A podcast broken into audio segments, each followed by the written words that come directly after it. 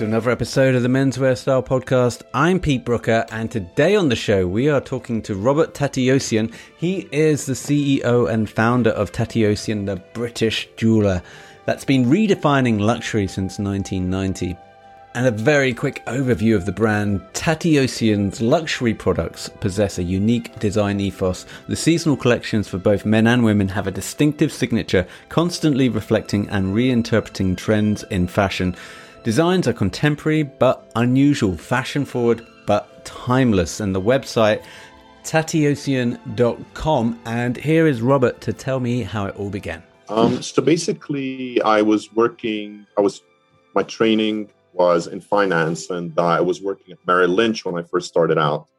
And as a banker in the city, especially back then, 30, 30 plus years ago, uh, everybody was wearing cufflinks.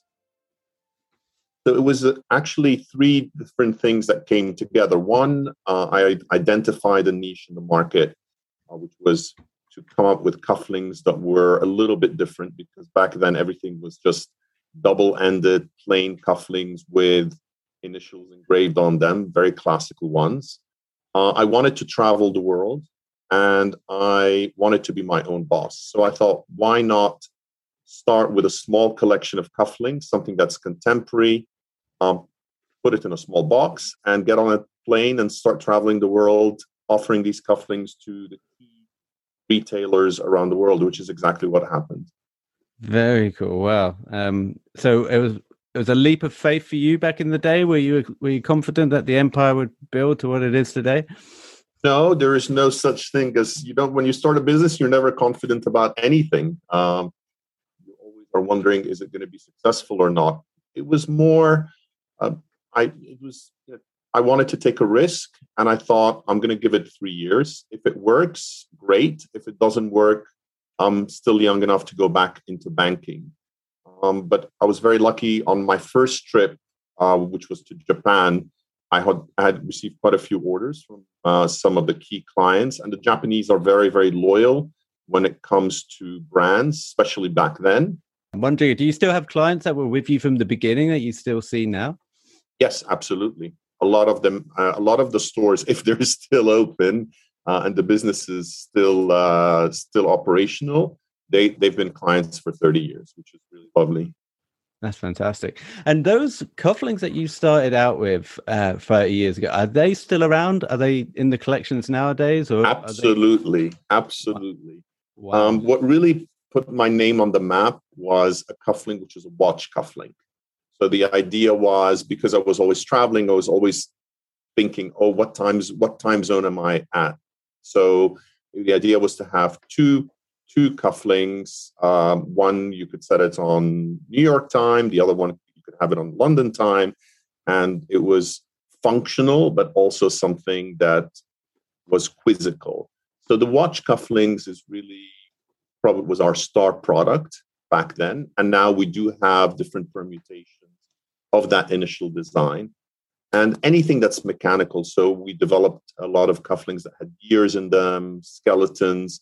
All those are still in the collection. Of course, permutations of that particular particular style of cufflink. But probably one of them, again, one of the most iconic cufflinks that we ever did was the globe cufflink and that has not changed in 30 years. And it's still one of our best sellers 30 years later. I love that. I absolutely adore that. Can you, uh, it's a bit of a stupid question, but can you patent a cufflink idea like that? Absolutely. You can. Uh, you can trademark uh, a design, which is what we tend to do with anything new that we come out with that we really feel very strongly about. The right. problem with that is that to trademark a design involves filing uh, trademark registrations in now before it used to be just a european community and the uk used to f- fall under that. Now you have to do it for the uk eu you have to do it for china you have to do it for the united states. So you really have to register the design globally. And you're talking about anywhere between 6000 to 10000 pounds uh, to re- register a design all over the world. And all you need is the person who wants to copy you to just make a small change on that design, and you're not protected anymore.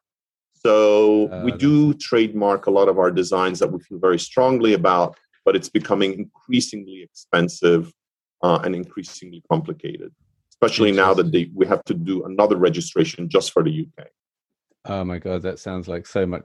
sounds like one of those headaches that you just don't want to see any of those paperwork. Absolutely, just, absolutely. let someone else in the know do it all for you. But I, I mean, I've been in the weeds with this with a gentleman who's just uh, recently uh, refound a brand, uh, Reynolds sunglasses. These were the glasses that were featured at the beginning of the Italian job. And so he was telling me about how when you revive a brand, you have not only get the trademark but the patent, and then there's different levels of trademarks. I think he went in at like level nine or something because his fell under spectacles and props and stuff like Absolutely, that. Absolutely, yeah. yeah, yeah, yeah, You have you have to register the class um, That's That's as well. So uh, yeah, yeah, it's very very complicated. Real, and yeah. you know that's that's when you when you register your your your brand so you have to make sure that you're, you're registered in all the different countries in the classes that you want to be in. And um, it's it's a little bit tricky because how do you know what kind of you know you might you might be doing jewelry today and you want to do let's say shirts uh, 10 years from now.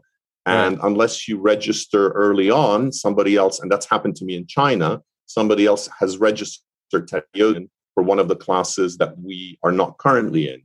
Um, and to get to get the registration back is very very expensive Oh my word.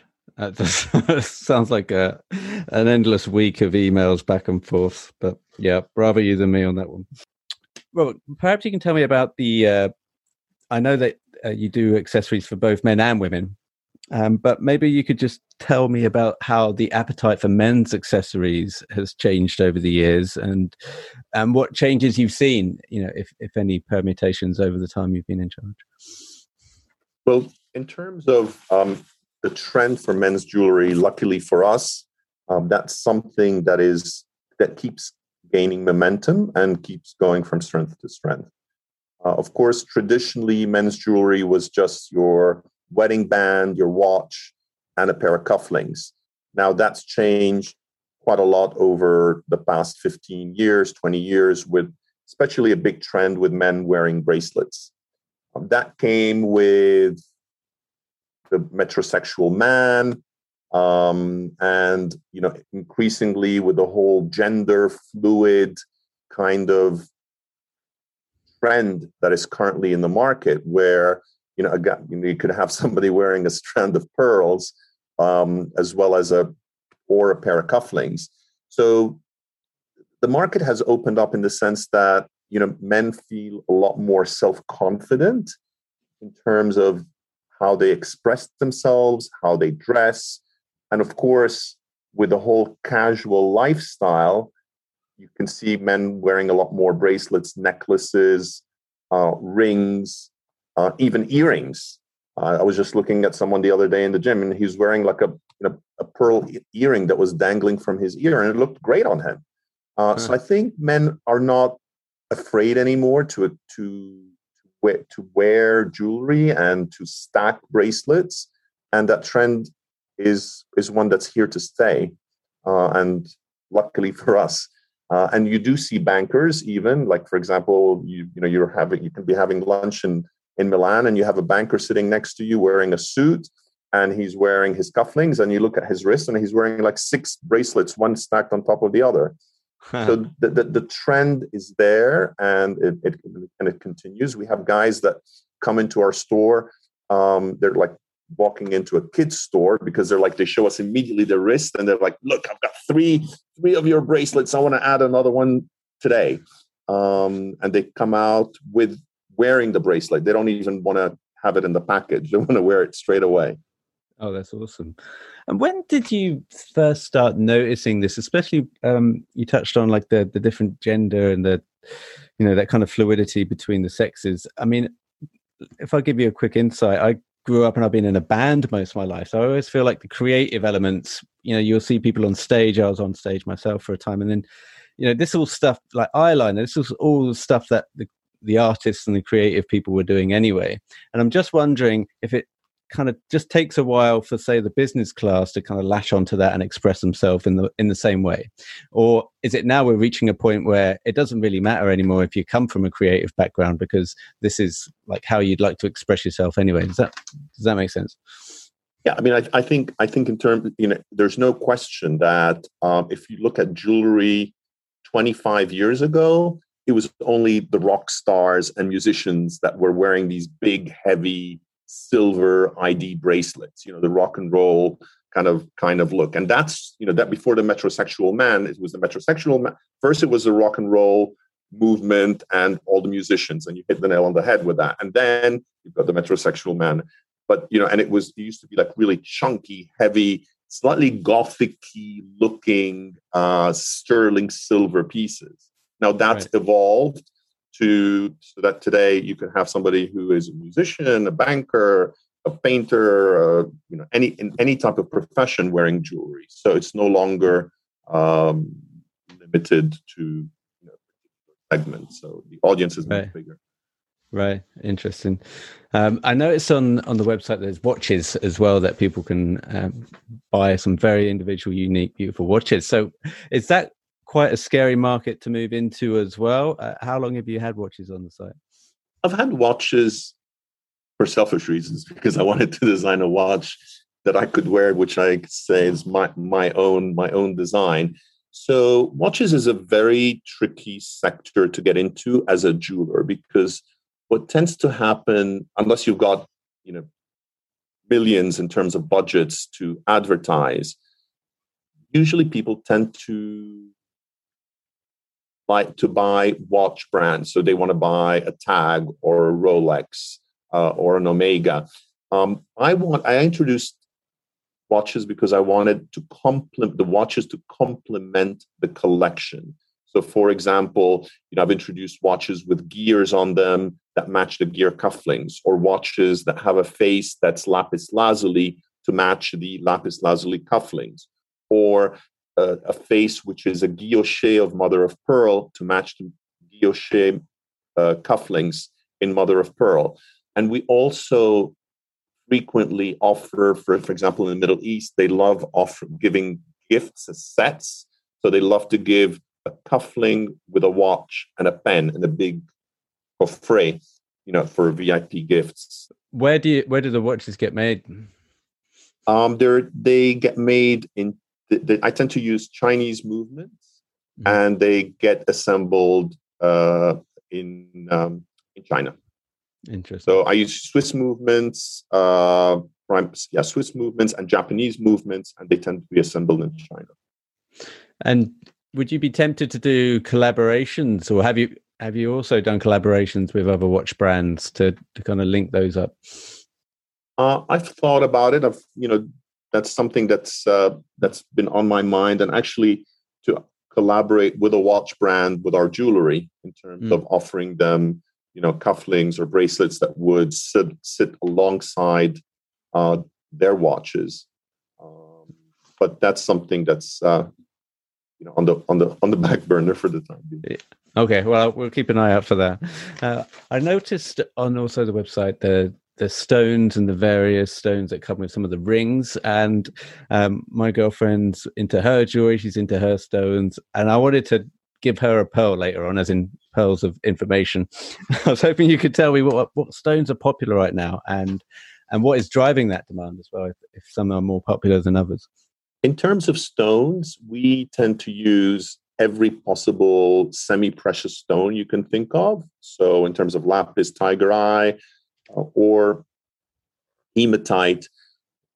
And we also use precious. So, we use rubies, sapphires, um, emeralds.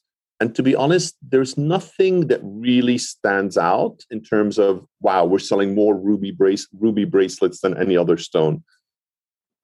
Right. But what I can tell you is that we do have increasingly men coming in to buy a ruby bracelet for themselves or a emerald bracelet for themselves or a sapphire bracelet for themselves and we've got a collection called the nodo collection and these are like very thin bracelets with a 18 karat gold clasp or a silver clasp and they're really nice to stack. So you could wear like three or four of them on your wrist, and it, they don't really because they're so thin. They uh, they don't they're not bulky and uh, they look good on they, they very easily. Yeah, wrist. I'm uh, looking but, at. Uh, there's there's not a particular stone that I would tell you. Oh, that's the hot stone of the moment. but there, but it's interesting that guys are now turning their heads to to stones that perhaps they wouldn't have done in the past. Absolutely, because you would normally associate, you know, a ruby ruby a ruby bracelet with something that a woman would be would be after. But uh, no, the way also the way the stones are cut, they're done in a very masculine, well, not mas- necessarily masculine, but gender fluid way. Let's put it that way. I like the Stonehenge bracelet with snowflake obsidian. Have we got? Is why is it called Stonehenge? I'm curious. I'm just having a look here. That looks great. Just, just because the because of because you know the the, the snowflake obsidian has all these has all these veins in it. So it looks really old. So we thought, you know, Stonehenge because of the stones there, and we always yeah. try to come up with something that that's that that relates to the particular design uh, or the particular stone. In this particular case, because the stone looks old, um, then we called it Stonehenge. Nice. That's uh, that's a favorite. I reckon everyone should be checking this out. By the way, we'll leave the links to the to the website um, over on the show notes. Uh, Robert, thanks for taking the time out and, and speaking to me today. I was going to just close with a question of uh, how how are you guys coping amongst the pandemic and um, and and how have you had to adapt to it? Well, um, it definitely has not been an easy, easy year and a half. I must say I'm very thankful for all the support that uh, we've received in terms of grants for the shops that were closed and the furlough scheme, which um, has helped me to continue operating with especially the flexi furlough scheme, where um, you know, most of the employees have been on furlough and um, on flexi furlough. So basically, gearing up and down depending on the volume of business and the time of year that I need them to be working. So, so that's been a huge help. Uh, of course, having the retail stores closed uh, for such a long time um, was was difficult because we have you know to pay rent, we have to pay service charges, um, so that was a little bit tough. But and then in terms of the wholesale business, um, you know, luckily we were able to continue servicing our accounts around the world just by doing video calls. So that was obviously the, the, the video calls were, were, a very big help for us to continue working. Mm. Um, and of course, web is was the area of growth that actually, I mean, it didn't make up for the drop that we had in retail, but you know, our e-commerce website has is doing very well, and that's you know the main area of growth that we're we're experiencing. So, I mean, we managed to you know come out and we're health, healthy and profitable um, because we you know, looked at our expenses very carefully. You know, we had the government schemes that we kind of uh, you know applied for, and just focusing you know on the business a lot more and um, not doing things that were only doing things that were very necessary. So in terms of developing the collections, you know, we developed collections uh, both seasons, but instead of having hundreds of pieces, they were much tighter, much more thought out collections. This won't be anyone. This won't be any use to people listening to the podcast. But I'm wearing one of the, the bracelets. Let me see if I can get that to the webcam for you. Ah, okay, cool.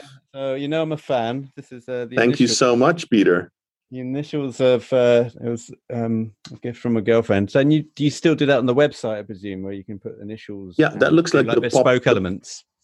Yeah, uh, bespoke. Uh, I, I, is that the pop regatta? It's a silver silver clasp, isn't it? Yes, that's right. Yeah, silver. Yeah, clasp. that's that's our most uh, classic uh, that's our most classic style yeah i mean in terms of bespoke we do have clients that come in and they you know we they want a specific size or a particular color of leather you know, we we do a little, you know, we always try to accommodate them and you know do the tweaking that makes them happy. It's great, and it's these little touches that just make it so special. In fact, uh, uh, this is um, a banner on my LinkedIn banner because it's got my initials, so people can see it. Oh, really? Oh, yeah. That's and, that's the that's the other uh, that's the other thing that uh, that we're seeing increasingly, which is you know, people love the personalization aspect. So we we do we do offer free engraving uh, for clients, and in fact, we just got a second machine for head office because the girl in retail is so swamped with all the with all the engraving uh, requests. So now we we have a new machine, incredibly expensive, um, for for head office, uh, so that we can um, we can cater for the web orders. Um, do you know what though? It's a it's a godsend though to have something like that because it it's uh, what do you buy someone that's got everything not saying i've got everything but just yeah buying something for somebody where you're really stumped knowing that you want to get them something personal and something with a thought in it, having their initials on something that they're going to see. And, and that you, and that you've actually gone the extra mile. It's not like you've just walked into a store and picked something up. That you've actually went to the store. You gave you know you you had you had it specifically engraved for your for your partner uh, or for your friend, and uh, you've gone through that effort, and it just shows care. And I think especially coming out of you know the pandemic, people are very uh, there's there's a lot of raw emotions. People are very susceptible, and I think you know this. You know, especially when you're gifting someone, giving something so personal is so much more me- meaningful. Uh, yeah. It shows that you care, and people want to be cared for these days.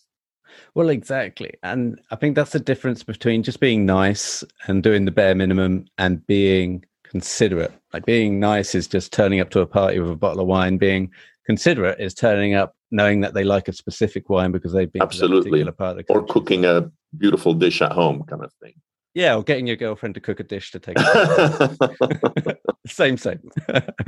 Um, robert thanks again for taking your time. Enjoy uh, enjoy what you're doing in austria. There's a there's a great museum over there. I think it's the belvedere. Babe it's uh, that klimt in the belvedere?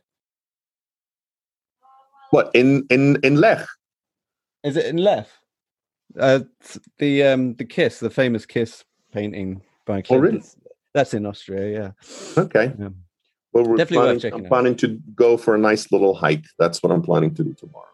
Okay. Well, uh, I hope you enjoy as much sun as we're having here. Great talking to you, Robert. And um, great, Peter. Have a great evening. Thank you. You too, mate. Take care of yourself. Take care. Bye.